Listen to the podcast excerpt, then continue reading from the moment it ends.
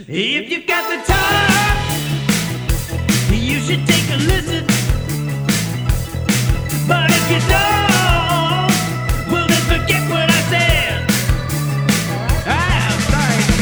You see, you're already playing it, and we're halfway through the theme song. Unless you're just not feeling it right now. No worries if not.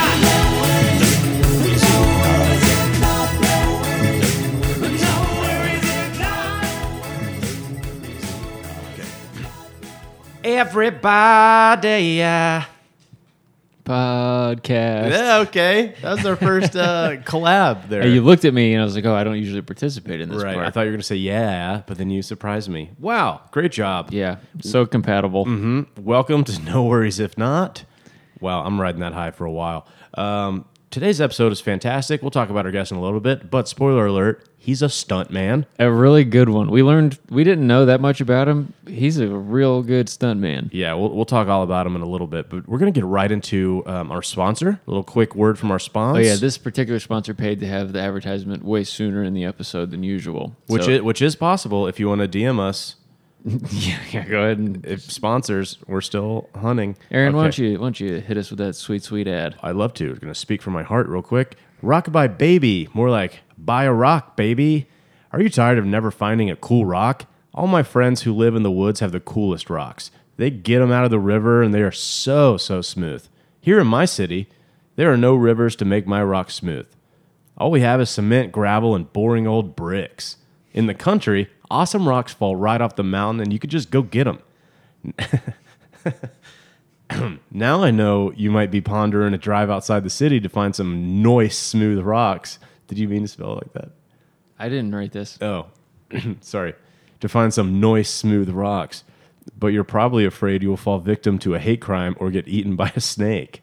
Well, you can stop your worrying. Introducing Country Rocks. And I'm not talking about the music, obviously. With Country Rocks, I can pick out a neat rock without having to leave my condominium. I just go to the website and browse by category.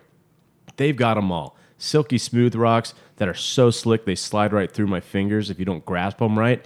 Jagged sharp rocks, or when I'm feeling like a bad boy, which is all the time. And they've even got some in-betweeners. You can order your Country Rock individually or buy a monthly subscription to get 5 mystery rocks delivered on the first Friday of the month. Toss your old rocks off the balcony and clear some space on your shelves for some truly special stones. Country Rocks. Please join. So far, I'm the only customer. Wow, that is great, Aaron. I hopefully some people will join you. I do like it being an exclusive thing. It means a lot to me. Our parents did that. They had pet rocks. That was a thing in the 70s. Yeah, they're coming back. Country Rocks. Wow. Yeah, that's where the best rocks are. Yeah, that's fantastic. We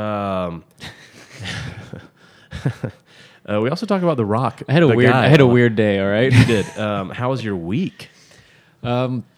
Week was good. I did a lot of shows this week. Got to go all over. Got to go to Iowa. First time in Iowa. That was fun. Went to Nashville for MomCon.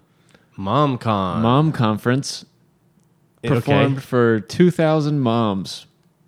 How did it go? My mom was there. Really? Yeah, my mom, and then 1,999 other moms. She was also speaking. Oh, so pretty. She and my dad both spoke. I wonder how I got the gig. 2,000 moms, probably the best set of my life. Turns out, 2,000 moms all together hanging out is the best comedy audience in the world for me. Yeah. Was there wine involved? Not that I saw. Okay. It was like it's through MOPS, Mothers of Preschoolers. MOPS? This sounds like one of our fake ads. It really does. Now introducing MOPS, Mothers of Preschoolers. Are you a mom with preschoolers? I mean, honestly, so does MomCon. MomCon? We haven't come up with anything as funny as MOPS MomCon. I know. Next week, we're going to do MILFCon. It'll be the other... Okay. Yeah, well, I thought about going on stage, and I was like, I wasn't going to do it, but what would my dirty version of this set be? Just like, what's up, moms? I know how you guys became moms. Just like, what is he doing? But it was amazing. Super fun. Great time. Got a lot of new mom followers on Instagram, so trying to think of some mom content to put out. Yeah. Mom content. That's what it's short for. Mom content. How was your week? Did you meet any new moms?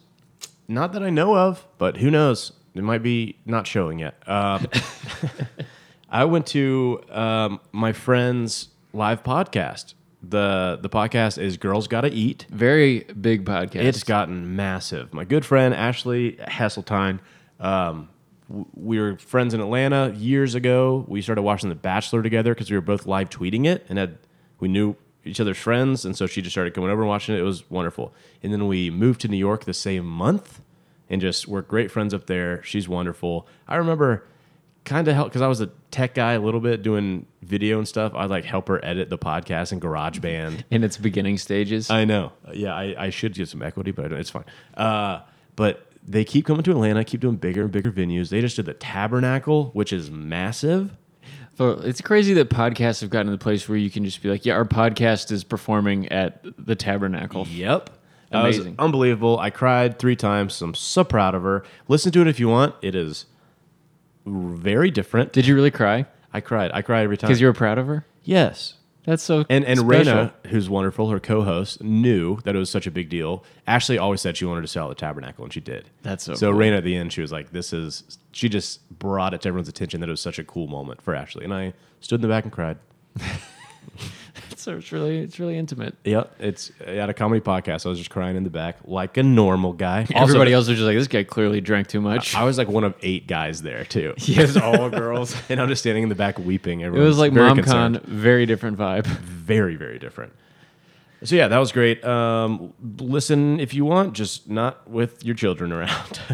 Yeah, we say our podcast is family friendly depending on the family. Mm-hmm. I don't think they would even give it that. No. But very funny if you got very funny. If you got thick skin. Yep, they're wonderful. All right, well this episode, I had a blast.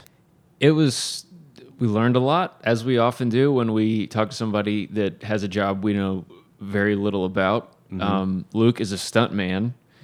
I don't want to spoil a lot of it. He's done more impressive stuff than we even thought when we invited him to be here. I found out so much. Yeah. There's a... He lives in a house with all stunt people. They all live together. He dates a stunt woman, and they just like throw each other through walls and stuff for fun.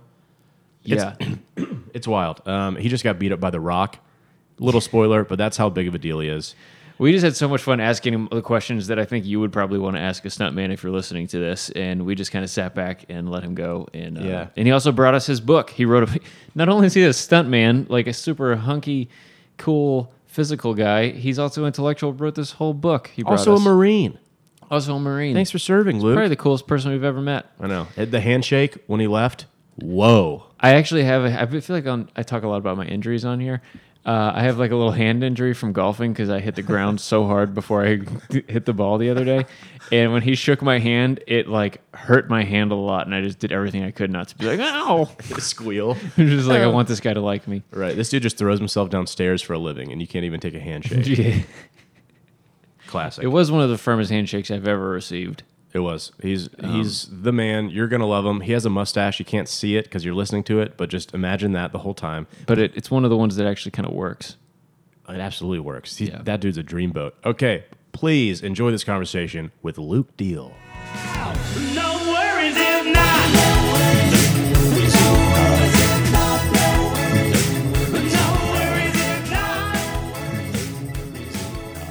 Luke Deal, welcome to the podcast. How are you? Pretty good. Thank you guys for having me out here. Yeah, of course. Thanks for coming over to a stranger's house. I think you're our first guest that we didn't know at all beforehand. This was just a random DM. Really? Yeah. Wow. I feel special. Yeah. We've had some kind of connection with everybody else, so you're the only one that's been willing to just blindly come to an address. Guys, this isn't the first time that I've gone to an address blindly, so... It happens. This one has been working out so far.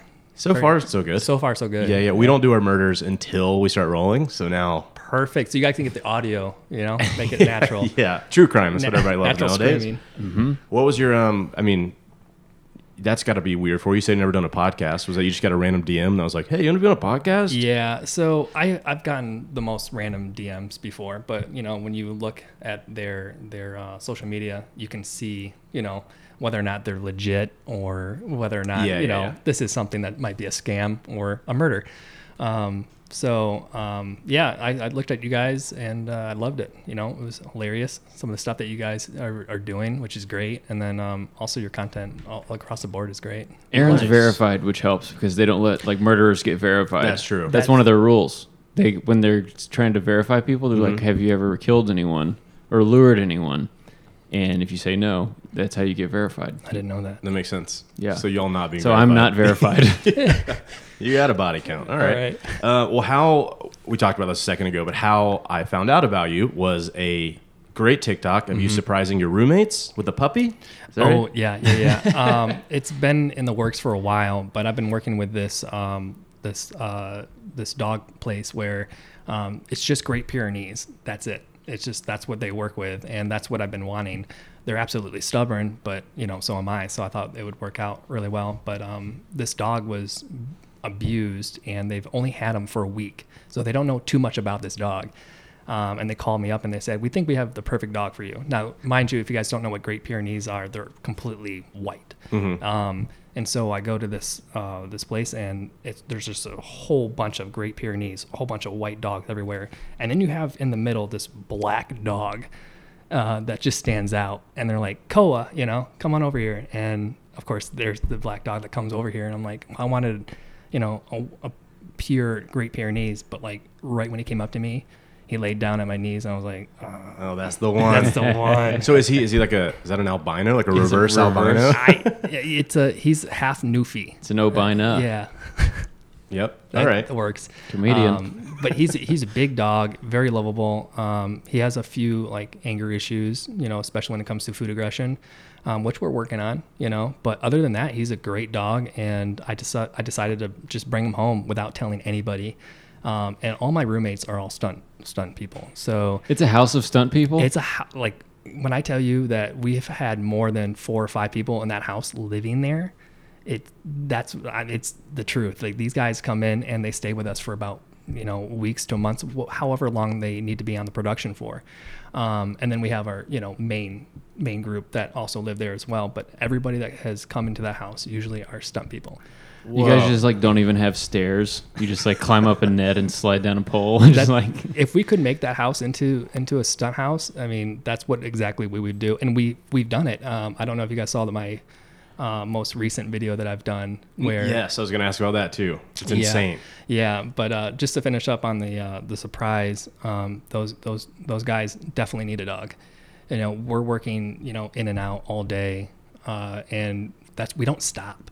That's all our minds do is we work at 1,000,000 miles per hour thinking about what's our next creative video to do, what's our next training session that we need to work on, and it's just nonstop. And it's really hard to go on vacation. It is. It's just I don't know what it is. It's but that's just how we work. And so when you see a dog come into the picture, it's no, you have to stop what you're doing and pet me. Yeah, you have to love me, and it's honestly been such a blessing having that dog because everybody needs those moments where, Koa, come here. I need to hug you right now because I'm having a hard day.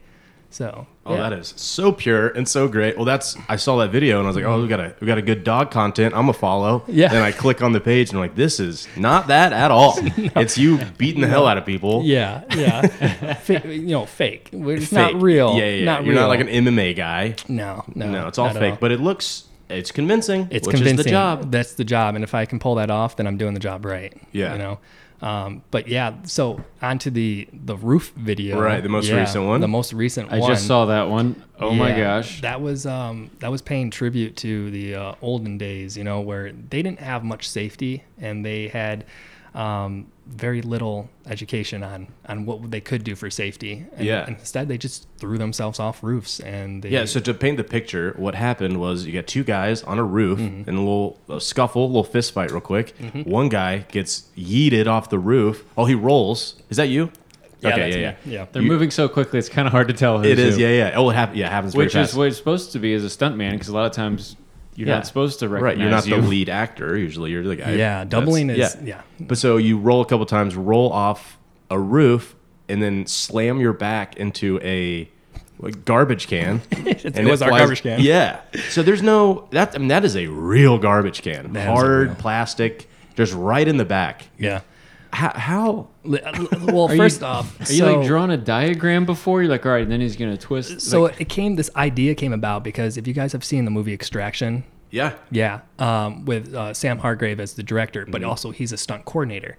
He's an incredible man, very brilliant. And just the style that he does is amazing. And he basically was the DP the entire time through that film. Like he was the one filming the entire film. And it's because he knows what you need to do to capture what he wanted. And I think a normal DP is not going to get what he wants. So he did it himself. And there was a part in the film where both the guys roll off the roof basically and landed onto a truck and then onto the ground. And then Sam had to be, wired up, and then he had to go with them all the way down. I'm like, gosh, that's such a gnarly stunt. And I was thinking about it as I got out of the car, looking at my roof. I'm like, I can do that. Like, why not? I might not have a huge truck, but I turned around. I'm like, oh, no one took the trash out, so let me grab that trash, bin and put it right there. I'll just break my back on it. That makes sense. Yeah. But the guys weren't really for it. Usually, stunt guys are like, yeah, that's a great idea. But these guys kind of pause for a moment. I'm like, well, is this a smart idea, or should I really contemplate my life choices here?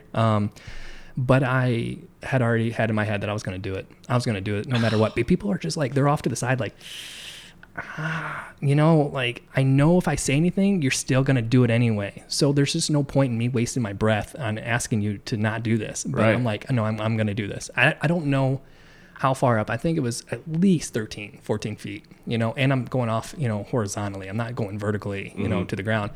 So I got to the position of, wanting to roll off, and I'm looking at the trash bin. And I'm like, no, I can do this. This is a decent height. And I have good aerial awareness for, being me, not a gymnast. Yeah. If right, it's easy. You look down at it, you're like, yeah, I can definitely get my back to land on that. Not front. I don't want my front. I want my back. So it was good up until they moved the trash can.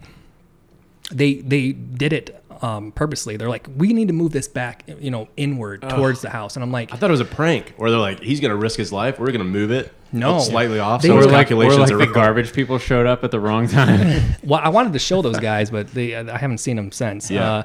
They moved it. And my mind went AWOL. Like, I just don't know what happened, but I was like, now I'm freaking out. I was so confident about this stunt, and then all of a sudden they moved it forward. I'm like, no, guys, I needed you to place it where I placed it, because that's where I was confident. And so now I'm rethinking everything, and I'm like, no, I can definitely jump out farther. Please put it back. And they put it back, and then I'm still thinking about it, and I'm like, know what? I'm just going to go for it.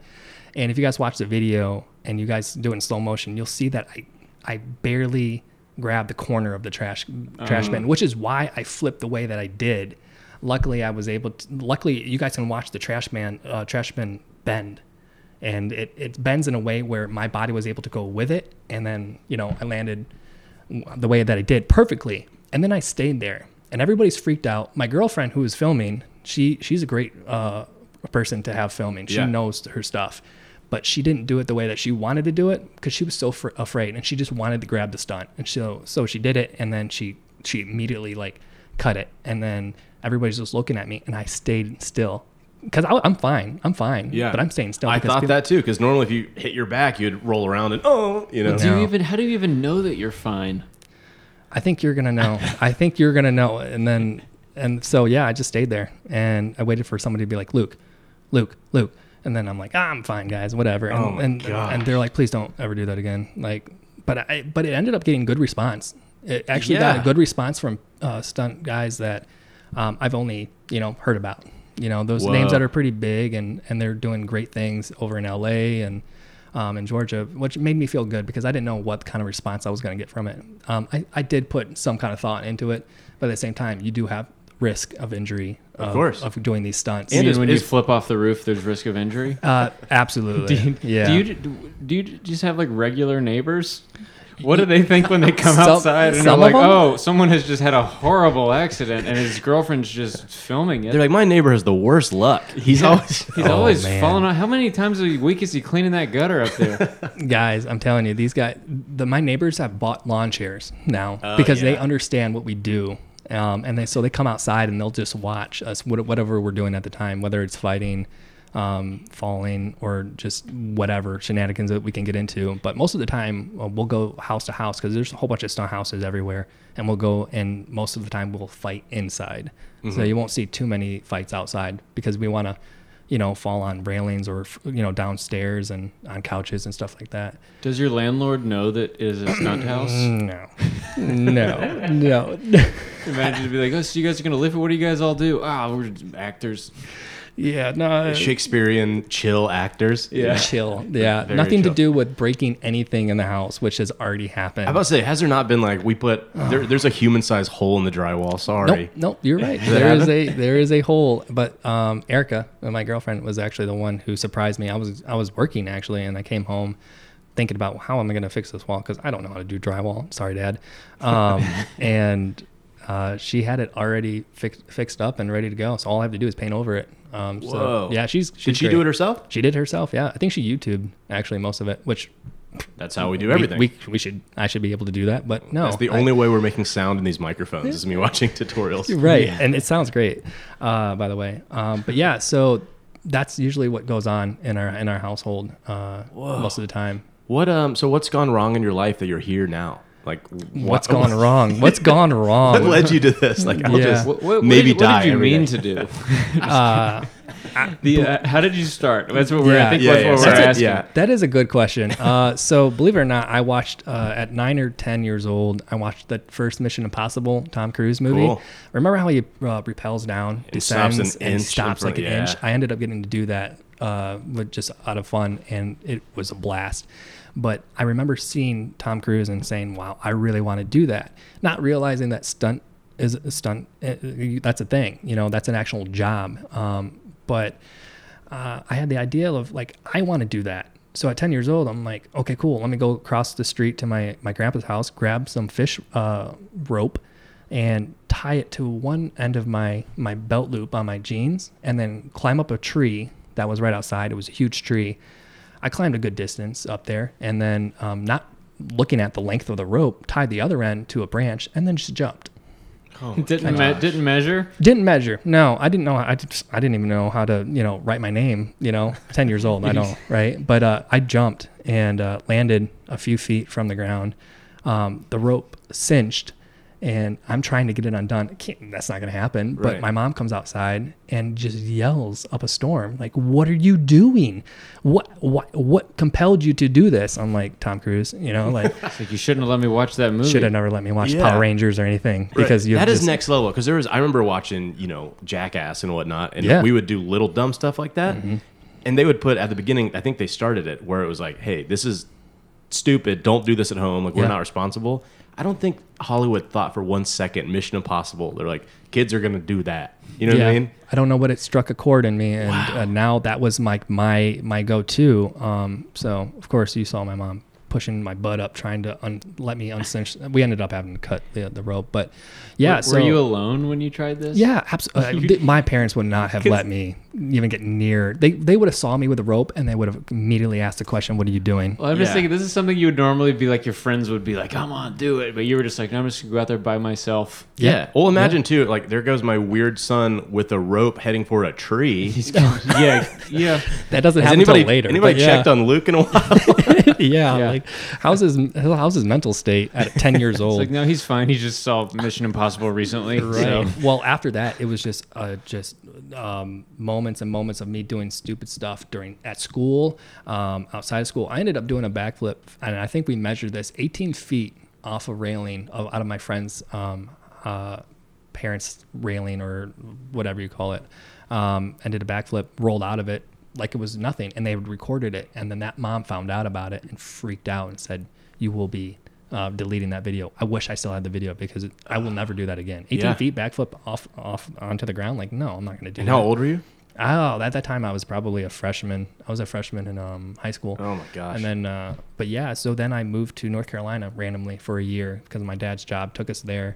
And my band director, caught wind of it and said, oh, you want to be a stunt guy? Like I know somebody that's a stunt guy, and he also works at Walt Disney World as Indiana Jones. And I said, wow, that's cool. He's like, let me put you in contact with him. And he did, and this guy was so cool. His name was Ray Eady, and he emailed me back, and he answered all my questions that I had. And we did that for maybe a couple months, and then came back home to Michigan because my dad's job brought him back. And then once I turned 18, I went off into the military, went to the Marines. And it was like a little detour, you know. I kind of had forgotten about the stunt world. Okay. And so I decided to, you know, leave the stunt kind of mentality and then move straight into, you know, just shooting up things and blowing things up. So that guy was the Indiana Jones at Disney World when you go and you see and they show you like the behind the scenes, how all that stuff works. Yeah, he was the Indiana Jones guy? Yeah, that Indiana Jones guy. That's amazing. I remember seeing that as a kid. Yeah. Mm-hmm. And then I went back a few years ago and they still do it. Yeah. And it's even more impressive. I'm just it's so cool. I never got to. But once I got out of the Marine Corps, I ended up going back into stunts, you know, like wanting to do stunts. And then someone called me and said, hey, there's an audition for Indiana Jones at Walt Disney World. I'm like, no, I just want to do film and television. And they said, really, at this point, do you really think that you have the rep to just get into film and television? Like, you have to start somewhere. So I was like, oh, fine. So I drove all the way down to Florida with a friend who was, he's an Asian kid. And I was like, I don't know if they're, you know, he wanted to audition too. And he knew that they weren't accepting, you know, because they wanted to be authentic to the yeah, you're to the casting show. At that point. They're casting, yeah. Right. And for Indiana Jones you're talking about? Indiana Jones for Walt Disney World.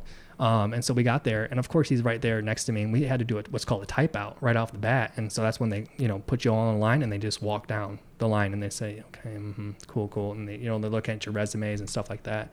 And of course they look at me and they're like, okay. And then they looked towards my friend and he said, we were just wondering if you need like an Asian guy, you know, something like that. Is this the Temple of Doom? Because they're short round. They're short round, right? And Dr. Jones. They thought it was great that he actually showed up. But yeah, he got typed out for gotcha. Sure. But yeah, I went to the audition, and then 2 hours later, I got a call saying, how fast can you get down here? And I was like, what? Are you serious? And so I called Ray Eady and I said, hey, I'm stealing your job. So he was gone after that. He's a professor at Disney doing something, but I stole his job and I became one of the Indiana Jones guys for Walt Disney World. Whoa. Yeah. I had no idea. Oh, you didn't know? No. Yeah. Well, we would have booked you months ago. Yeah, for real. Yeah. So I got to be Indiana Jones for about 4 years before, you know, really coming to Georgia and really trying to pursue the stunt industry full time. So that is so cool. Mm-hmm. Yeah, I love that was Indiana Jones was the guy growing up, like more than Han Solo, more than anybody. I thought he was the coolest dude in the world. Harrison Ford, man. Yeah. Did you ever get hit by the rock at the beginning? They make you the rock, boulder. The boulders chasing after you. I had no idea that thing was actually 400 pounds. Is it really? Oh yeah, they didn't lie about it, because you have to say like, yeah, it's, you know, 400 pounds of, you know, boulder coming at you, and people are like, yeah, whatever, because they see people rolling it back up to put it back into position for the next show. But no, that's 400 pounds, and it's dislocated a shoulder. It's put some people through some tough times. Not your shoulder. Not my shoulder. Has it rolled over anybody? Yes, it's definitely rolled over a couple people. Believe it or not, I wish I had been there. Don't want it to happen. If it happens, I want to see it. If it's going to happen, you want to see it. That's like SeaWorld. 2%. Everyone watching that show is like, I hope it doesn't, but if it does, about to go viral. Yeah, TikTok viral right here because it's on my phone. But if you there's a YouTube video somewhere, you can show. I don't know which indie it was, but unfortunately he tripped and his arm kind of went over the railing, and the boulder used his back and his shoulder as a ramp, and the boulder actually went off track and went straight into the audience, but it went into the opening before you get to the audience. Yeah. And like you have these things called like these berms, or like where the fire comes out, and it hit that, and it bounced back. Luckily, because if it wasn't there, I don't know what would have happened. Oh my god! It exploded. Now it's a flaming boulder rolling towards the audience. I don't even know if I hope it's not flammable. I don't think it is. I don't want to die, but if I was to go. The big boulder from Indiana Jones, that's how I'd want to go. On fire. And you guys know that, like, that's where we have the idol and we're running from the boulder. Well, one of my first shows that I did, I was absolutely petrified because I'm in front of 2,000 people. And who doesn't have stage fright right off the bat, you know, when they're doing something and you're doing stunts and you have to say words coming up and you have all these things going through your mind and you're just like, I don't know how I feel about this, but this boulder's coming out a lot faster than I thought it was, and the boulder actually took me down, not on my mark, and that idol that I had in my hand flew down the path, and so I'm like, I have to stand up like in like 3 seconds. What do I do? So I army crawled straight to that idol, and I grabbed it, and so everybody is looking where I should be popping up, and then all of a sudden you see me like a mile down popping up over there. And the other spot, and they're just like, how did you landed there? Why are you over here? And I'm like, well, hi, I have the idol. You know? Like, is that the same guy? Yeah, exactly. So that was. That's also, that's not stage fright. That is life fright. If you have a 400-pound ball rolling at you, genuine justified fright. Yeah, we do stand up. Oh, I haven't in a while. He does. That is stage fright. You're scared of what could happen on stage. But you can't really die. Exactly. Oh, okay, man. that makes a lot more sense. Okay, because it's scary to be in front of people, but then also you very legitimately could die every time. Yeah, that's nuts. I guess that's just, that's the vocation that we have when we come into like what is our career and what is our path. For me, I can't do numbers. Like I freak out. I will cry if you put some kind of like math test in front of me. Whoa. I would rather jump 40 feet off a building, which I do, and rather than do a math test, an easy like 4th grade math test. I would rather. You are a psychopath. But like some people. But we need you for our movies, right? Exactly. So it works out really well. Like I'll save the math test to somebody that's really good with numbers and not good with falling off buildings. So it works out. Hey, we all got our thing. Yeah. What are you scared of? Good question. What am I scared of? What? I'm sure there's been stunts where other than math. Other than that's a if they're like, hey, you got to come up with this equation right now that's going to put you in the trajectory that you need to so that you don't fall off or die, I would freak out. Yeah. But is like A Beautiful Mind, is that a horror movie to you? Beautiful Mind? The Imitation Game with Benedict Cumberbatch. When guys like hack algorithms, you're like, I can't watch it. Good Will Hunting. You see the chalkboard and you're like, I'm shaking. I'm sweating. I'm legit sweating. Honestly, the stunts that I do, I am definitely 100% confident in because I've been trained in it or I've studied it enough to where, or have done the previs on it where I'm confident I can do it. That makes sense. That's where you get hurt when you're like not sure of it. Yeah, exactly. When you hesitate on a stunt, that's when things get that's when things get awry because you're like, now things are out of place and you're outside of the rhythm, which can really put you into a bad place. And it's happened. I've seen it happen. I've heard about it happening, and it's happened to lots of my friends. But there's so many variables that go into the stunt that it's not just your responsibility. It's a couple other people's responsibilities. But in the end, 100%, it is your stunt. So you have to make sure that you trust the people that are you're working alongside. And you also have to trust that you have full confidence in the stunt, as well as the knowledge that you're not going to get hurt. Whether or not that's the wires that you're being attached to, the weight, whether or not there is some weight to it. But in the end, that's your responsibility. So you have to be wary about that and very cautious. Safety is definitely number one all the time. And if someone comes up to you and says, "I want to be a stunt guy," like I'm absolutely crazy. I want to just do whatever you ask me to do, and you're like, there's a fine line of being absolutely, crazy. And then also just a little bit crazy. You need to have a little bit of, safety involved with it, So, smart crazy. That's actually, I like that term. Smart crazy. That's something that I should probably implement into people. T-shirts, merch, like do that. Yeah. Let's do the whole thing. Why not? Like, I'll do anything as long as someone has looked into it. Yeah, exactly. Yeah. And I trust everybody that I've worked along, I've trusted 100% in,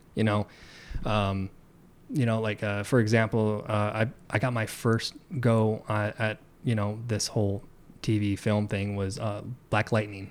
I don't know if you guys have heard the show Black Lightning. It just ended, and the stunt coordinator on it was Danny LaBoyer, and the fight choreographer was, David Conk, with, the person doubling one of the major actors, which was Nick Pelicai. What channels are what a streaming service or what is it? Was it CW? Okay. I believe. Gotcha. Yeah, CW. Cool. And superhero.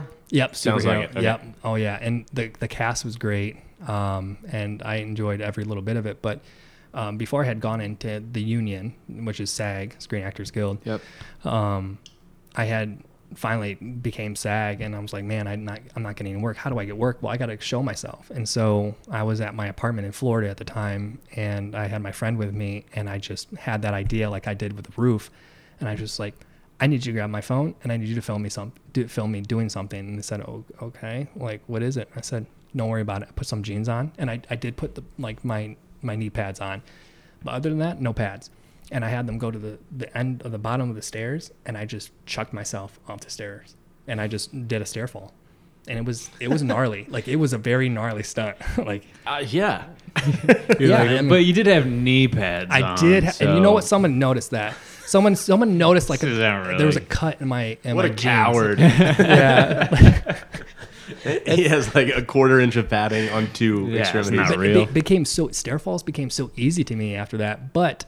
It just so happened at that time that I believe Danny, the coordinator, was going over a script, and it said that, you know, they wanted to do it.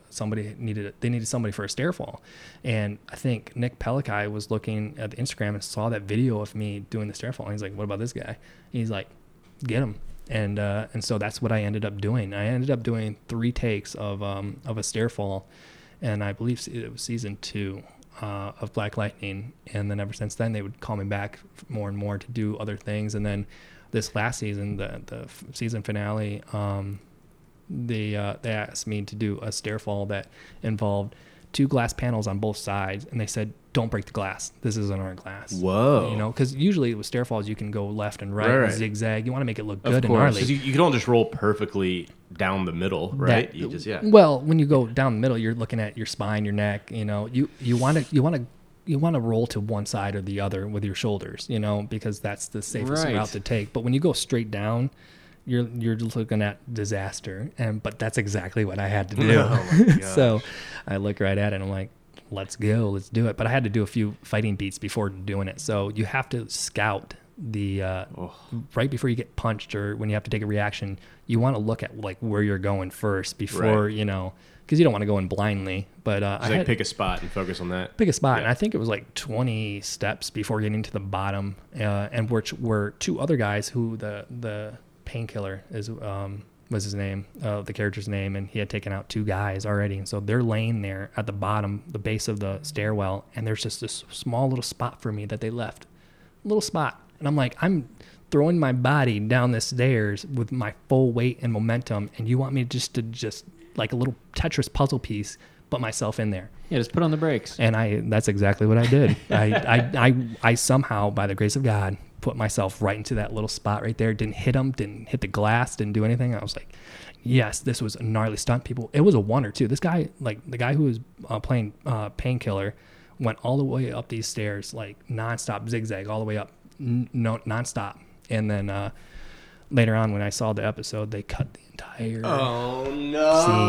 Yeah, that is so bad. Yeah, well, there was. I mean, it hurts for you. I'm so sorry. It hurt more than the stair fall itself. You know, but there was other guys that were doing gnarly stair fall or, you know, stunts on the stairs too, and they didn't get themselves shown. But that's part of the. Do you have that footage? Did they like give you? Do I have that footage? That is a good question. Did they add to your reel or something? No, I don't know. That's a good question.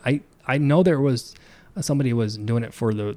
Just to look at it and make sure if we do it again, we can show, hey, this is what needs to be fixed and whatnot. But they did it and won. There was a one and done kind of deal. So yeah, didn't get to see that on air, but that's okay. That's fine. You know? Yeah. But the guy who was playing Painkiller just came to mind. It was Jordan Callaway. And he's a great, great actor. And I got to fight him on an episode as well. I got to play an actual character named Logan. And it was just me and him, and like the guy's a great actor, and I think they wanted to do a whatever you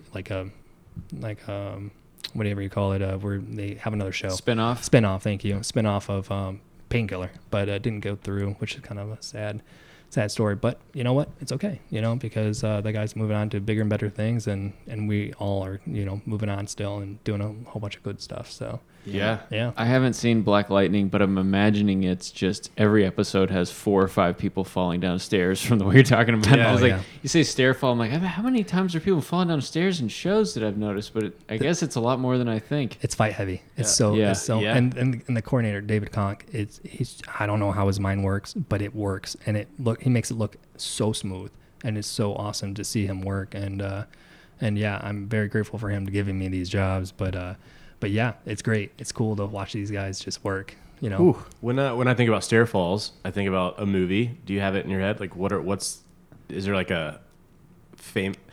John Wick 2. Oh yeah, no, I know exactly. When I hear stair fall, they fall down those stairs. Yep. Him and Common. Yep. Yeah. For 8 minutes. And then they'll like stop, fight for 10 seconds, and keep rolling. Yeah, it is the craziest thing. Yeah, John Wick. It's like the director's son was a stuntman. Yeah. And he was just like, we're just going to give him a lot of work. Yeah, well, they keep doing that. They like keep doing stuff that you've seen before, but they just take it to an extreme. Yes. They just make it bigger and better. You have to. It's unreal. Why not? And then those movies are just awesome to watch. Like, I think they call it Gung Fu now, you know? Yeah.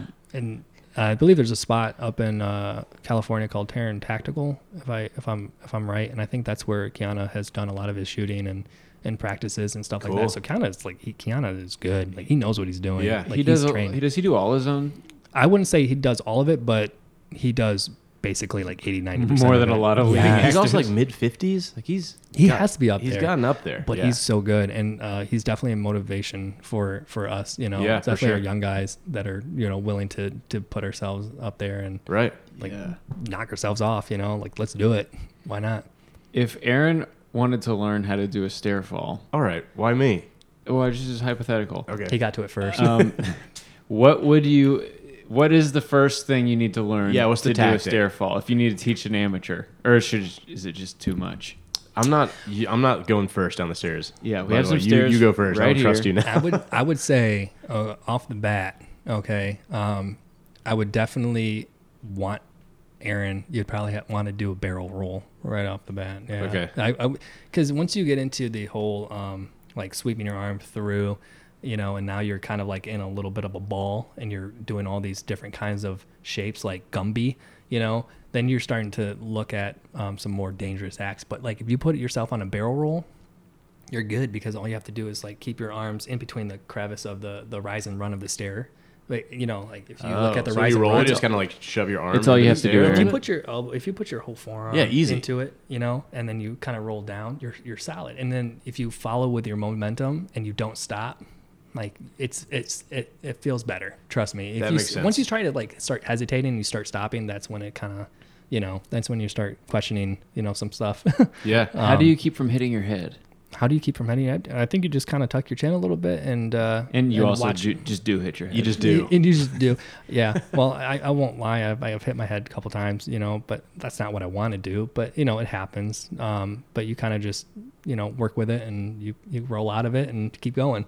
So, yeah, honestly, if you started with a barrel roll and I showed you, it would be easy for you to do. And plus, you pad up, too. Like, most of the time, guys specifically, we get to pad up all the time because we're always having long sleeve pants and stuff like that. Women, on the other hand, they're always in dresses and you can't really hide pads. And so, or it's like Lara Croft Tomb Raider and there's just not a lot there. No, you're fighting in a bikini basically. So you got to give it to the women for being in the stunt industry, because most of the time they're not having pads.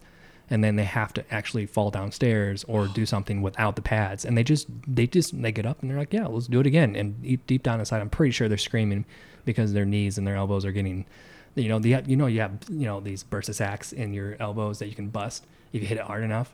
And I have so many friends that have done it more than once, you know. Is there an elbow sack? I don't even know it was a thing. Yeah, it's a new thing. Fear. Like, one of my friends had one that like grew way up and got like a big bubble in his elbow, and he was like, "What is this?" And he went in there like, "It's a bursa sack," and like you gotta pop it basically, but it's like your whole elbow. Yeah, it looks like a golf ball. Yeah, it's like a golf ball size. Yeah, what the heck? It's ridiculous. So don't Google bursa sack. Bursa sacks. Am I getting punked? No, it's a real thing, and I believe that you have them on your kneecaps too. You can. Yeah, but yeah, I've broken both mine a couple times at the indie show. Even though I have elbow pads on, I somehow bust them, you know, because it's concrete. On the third scene, you know, when you're fighting the giant, for some reason I'll just hit my elbow at that one little sweet spot, and then all of a sudden the next day it's just a golf ball. And now it's squishy and you can feel the bones or whatever particles like moving about, and you're just like, ah. It hurts. It's like a cauliflower ear for a wrestler. It's like a rite of passage, right? Yeah, I think it would be a rite of passage, although people don't try to do it. Oh, you got both your bursa sacks? Ah, not a real stunt, man. Yeah, not real. Yeah. No, come back to me when you do. Yeah. You know? Let me know when you busted your bursa sacks. Who's your like Mount Rushmore of stunt guys? Like who are the idols? Yeah, so I grew up watching, of course, Jackie Chan. Actually, the whole entire family watched Jackie Chan. And his comedy. Okay, so it is your parents' fault a little bit. It is. Oh my gosh, it is my parents' fault. But also, I thank them for introducing me to. They Jackie let you Chan. See Mission Impossible when you were 9 years old. So right, cool parents. I don't think they knew how it triggered me, but it did, and it rewired my entire brain to think, that's what I want to do when I grow up. And that's so funny. I saw Rush Hour and I was like, I want to be like Chris Tucker. Oh my you saw like Jackie Chan. Yeah, where you're watching the guy do it and you're like, I'm just going to use the elevator, that kind of thing. But and we watched those movies growing up nonstop. And then eventually I got into like Tony Jaa, which Iron Bach and The Protector. Oh, yeah. I don't know if you guys have seen those, but those two guys alone really pushed me to reach boundaries that a lot of people will just stop at. Those are, when you're trying to pursue dreams and stuff like that, most of the time you have this thing in your head where it's like, caution, there's possible failure. Actually, there's probably 99.9% chance that you're going to fail at this. So let's go and do something more safe. Let's go to college. Let's do this and that. And you're like, no, I'm going to push past this. I'm going to do what these guys are doing. Gosh. And, so those guys, they didn't have it easy in the beginning. And you listen to their story and you're just like, wow, that's insane. Like, I want to do that. It's possible. If they're doing it, then I can do it, you know? And there's going to be hardships and there's going to be times where you're going to hit this huge bump and you're going to think, wow. The huge bump is your bursa sack. Yep. It's when you're second guessing yourself. But, seeing these guys and them pursuing their dreams and how much Jackie Chan, he's still doing stuff, which is crazy. It's wild. I believe the last film that he did have some, his first double ever. Yeah. Which The Foreigner with Pierce Brosnan. Really good. Yeah, it was good. And it was like more acting for him. For and I'm sure. like, dude, you're so good. I know. Imagine being Jackie Chan's stuntman and how intimidating that would be. I don't. And I've seen videos. Your friend? Your friend could do it. Which one? The one? Yeah, I know which one. You can't. I know which one. Yeah, I know which one. Yeah, he could definitely have done it. But where was I going with this? I lost my train of thought. That's what happens when we interrupt you. That is. We interrupt a lot. Something I saw on Twitter a few years ago, I still think about it. It was just like Jackie Chan GIF thread. And watching stunts in GIF form was wild because so much happens in a Jackie Chan movie or any action movie. It's just you watch it and you're like, that was wild or that sequence is crazy. But seeing like 6 seconds of one stunt over and over again like that was fascinating. The precision, you notice someone else in the background, you notice a different move. All of those comments, it went viral. All those comments were like, I have never looked at it like this. Yeah. And just you really break down how intense it is. It was really cool. Yeah, once you start looking at the behind the scenes of what goes into it, and Jackie has his own team, and these guys rehearse day after day after day after day. And Jackie has a dance to his stunts. You'll start noticing when you really break down his stunts and how his team works is that they're all dancing and they all have rhythm and these beats that they have to hit.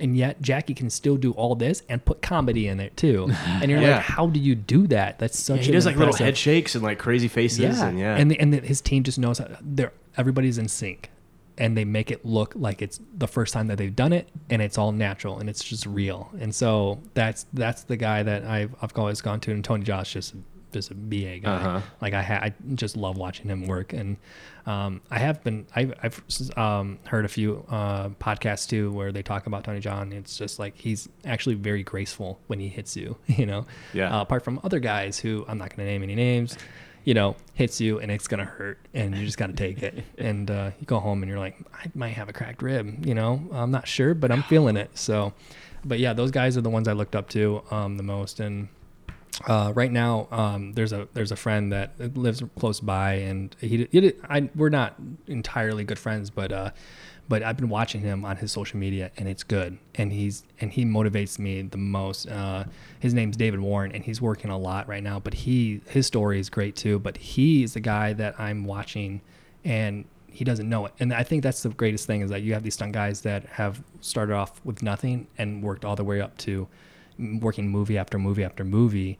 And it's like me, who's a baby still. I've only done this for 5 years. Like, yeah. I'm right out of the womb. I still have all the stuff on me. And I'm like, the nurse hasn't even gotten to spank my behind yet. Like, that's how new I am. Yeah. You how know? Old are you too, by the way? I'm 29. 29. Okay. Yeah. 29. Like, I started stunts a little late in the game. For sure. But I'm getting up there. But those guys right there, those are the people that we're watching, you know, and they're keeping us motivated to do bigger and better things, you know? So, yeah. So that's what I got so far for you guys. Yeah, I feel so emasculated. I know, it's unreal. It's the coolest thing in the world. Yeah. I mean, it's the coolest job. How are you when people ask what you do? Are you proud to tell them, or are you like, I'd rather just not talk about this with this person? So I've always had this thing where, like, you want to be humble and you don't want to, you know, say too much, but you have to give them some kind of answer. And so I say, I'm in the entertainment business. Sounds like porn. Yep, exactly. And so I had to change my answer. You guys can't say Luke has a mustache right now. I do that too. That happened yesterday. So what do you do? I was like, and it's hard to explain. So I'm like, I do like video stuff.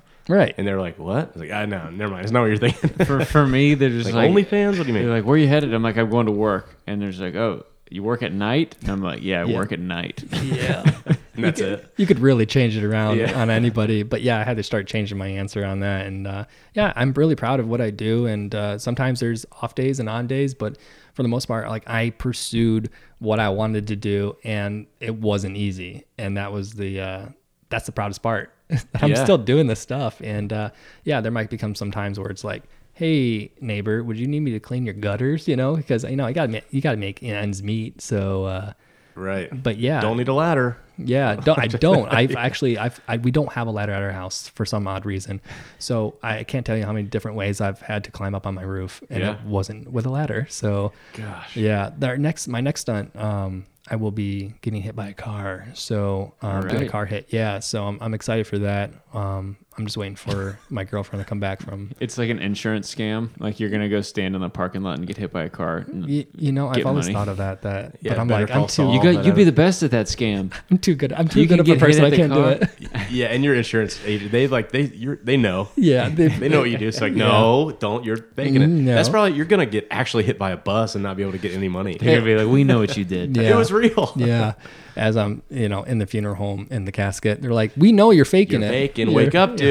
Wake up. Slow your heartbeat down. Any minute now. It's been a week, but yeah. So, gosh. Well, I want to hear more about the car thing, but what's really cool is it sounds like you have this community of stunt people, and social media has given you guys this whole new avenue of maybe some of you are working a lot, some of you are in between projects, but you can still put out all this cool, extremely consumable content on social media and gain traction with your careers. And like you said, the right people see it and you get hired to work more. So has that been a huge thing in the stunt person community, or is that something you guys are just doing? No. Well, I think there's some houses in Georgia that are trying to take, they're trying to take lead on what California is doing, and California's been doing it for you know, centuries now, because they're just amazing.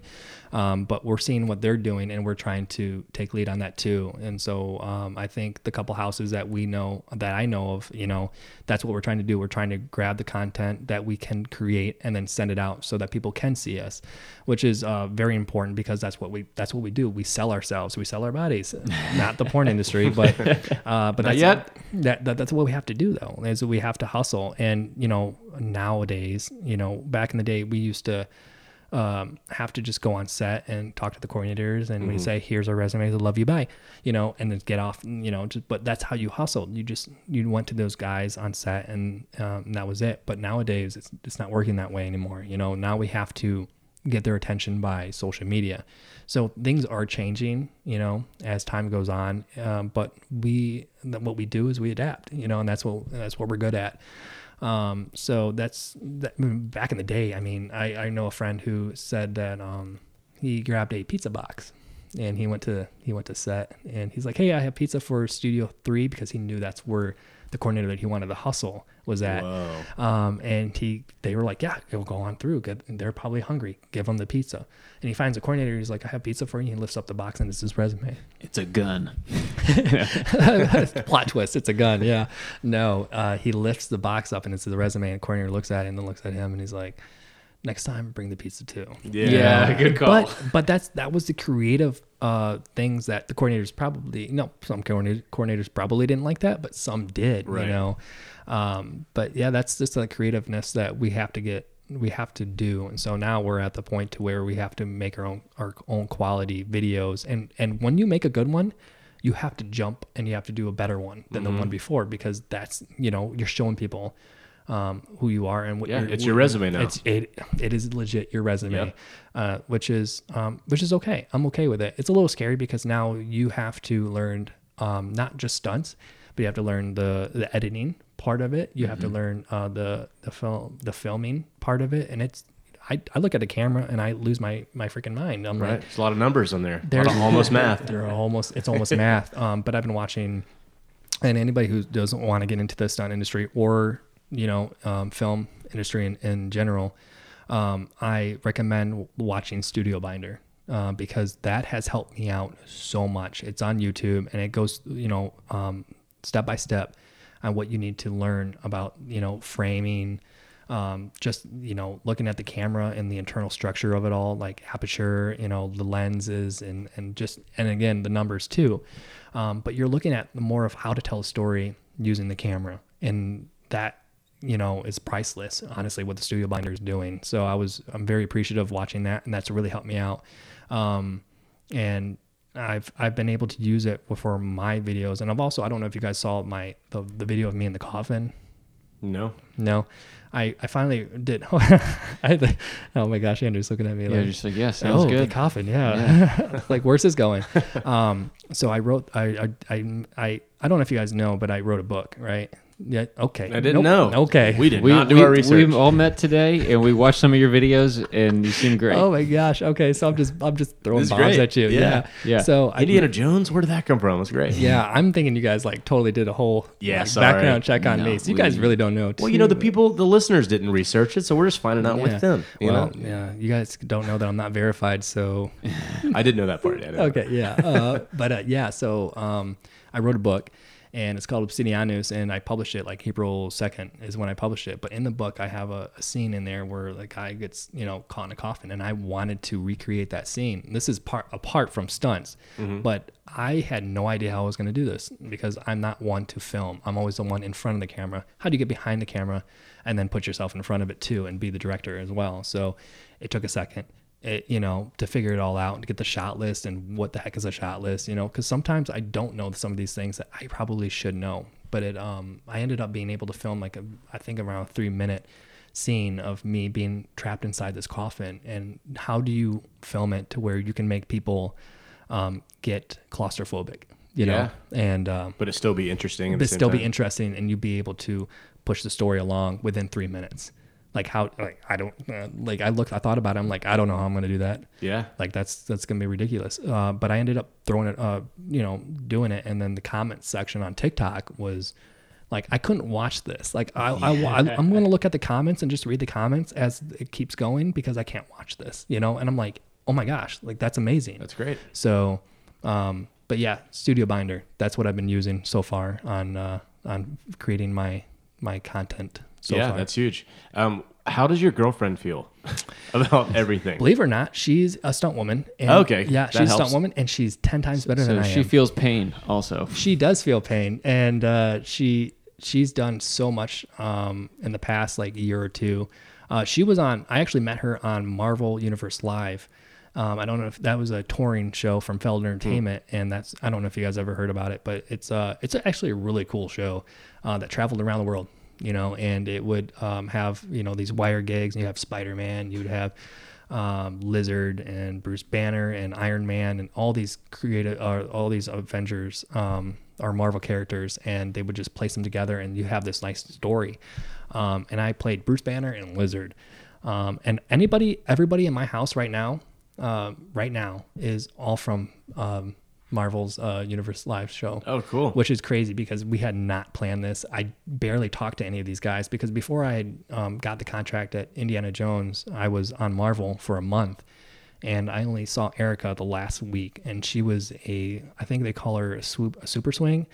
She does like, she did every single part in that show except for like a couple, like maybe 3 or 4. So she had to learn all of the roles, the roles of it. And, all the tracks is what we call them. And so she learned all the tracks. So she's ridiculous. She's really good at fighting, really good at falling. And she's beautiful, which I can say because she's my girlfriend, you know, she's really good at falling in love. One of my friend's parents would do super swings. Okay. Oh, let's move on. But similar related, but not. My sister's grandmother-in-law has been practicing falling, not for a stunt, just because she's getting old. But apparently they've like, she moves a mattress in the living room. And they walk in and she just keeps falling and then making sure she can like crawl to her phone. She's like, I'm good. That's the thing old people practice now? I didn't know. Like, but it makes sense. Well. I mean, hey, I recommend Life Alert, but you know, like that's not a bad idea. Grab your mattresses and I really hope I'm that when I get that old, if I get that old, that I will continue doing that. No, you're not making it to 50. I really, honestly, that's what I say. I joke about it. Like, I don't think I'm going to make it to 50, but if I don't, then, you know. If you do that, can be your retirement plan. You can teach old people how to fall correctly. Oh my gosh, I think we're onto something right here. You can teach them how to fall and then sell them gold and you'll be a millionaire. Oh my goodness. I can start self-defense classes.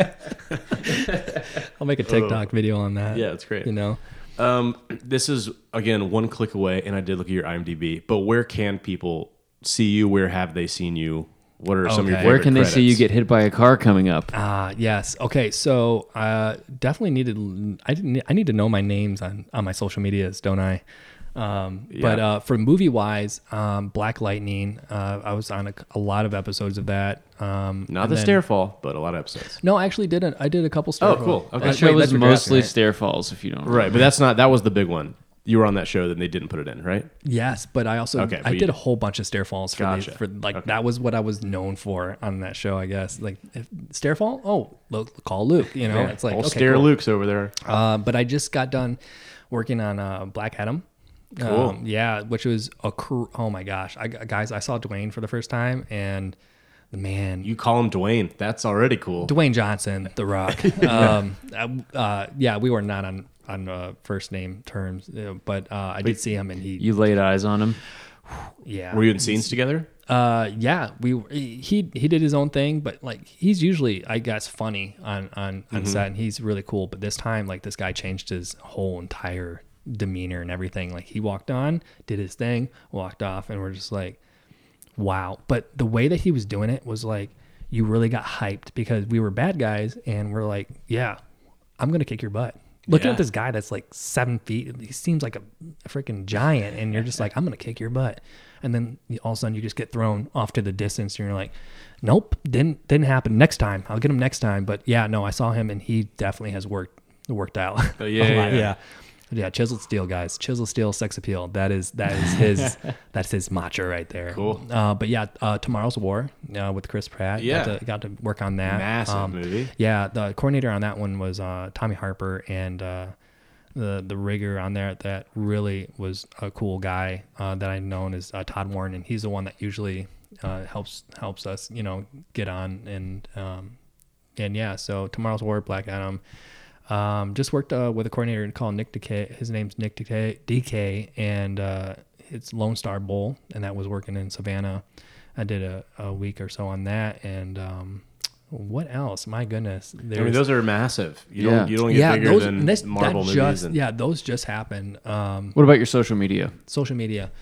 Luke Deal. Which one? What is your real name? My real name is Luke Deal, but you'll see me. I have to go on my phone because I'm so bad at knowing these names because I switched them all about, you know. Well, you got your Instagram, your TikTok, you got you know. So my TikTok is Luke William 0. That's my TikTok. Not William. No S. Yeah. No. Any of the videos we talked about on this episode you can find there. Yeah, any of them. Well, actually, I wish I could say yes to that, but TikTok is very strict. They've taken down quite a bit of my because of violence, even though it's fake. Yeah, which is strange because you see all these other guys doing the jackass stunts, which they're not professionals. But yeah, on the bottom, you'll see that little black tab that says this is done by professionals or supervised professionals. And here you see this guy, you know, putting a hook in his mouth and then jumping like just like Steve-O. And you're like, no, that's I don't think you can be a professional at that. That's true. Exactly. I guess you're right on that. But that's by TikTok. But all the videos that you honestly can see that have not been taken out because Instagram is generous is 1 second here. Okay, Luke_Deal101. And that's where you can find me on my Instagram. And there you will find all the videos that I have that have not been taken off by TikTok. So, love it. Yeah. Cool. And your book's called what again? Oh, the book is called Obsidianus. It's Latin for obsidian. That just follows a Marine who comes back from Afghanistan and has deployment guilt, and he tries to run from his past. And he gets put onto an adventure where he has to face his past, and it's kind of like a story of reconciliation, you know, trying to find forgiveness in the right place.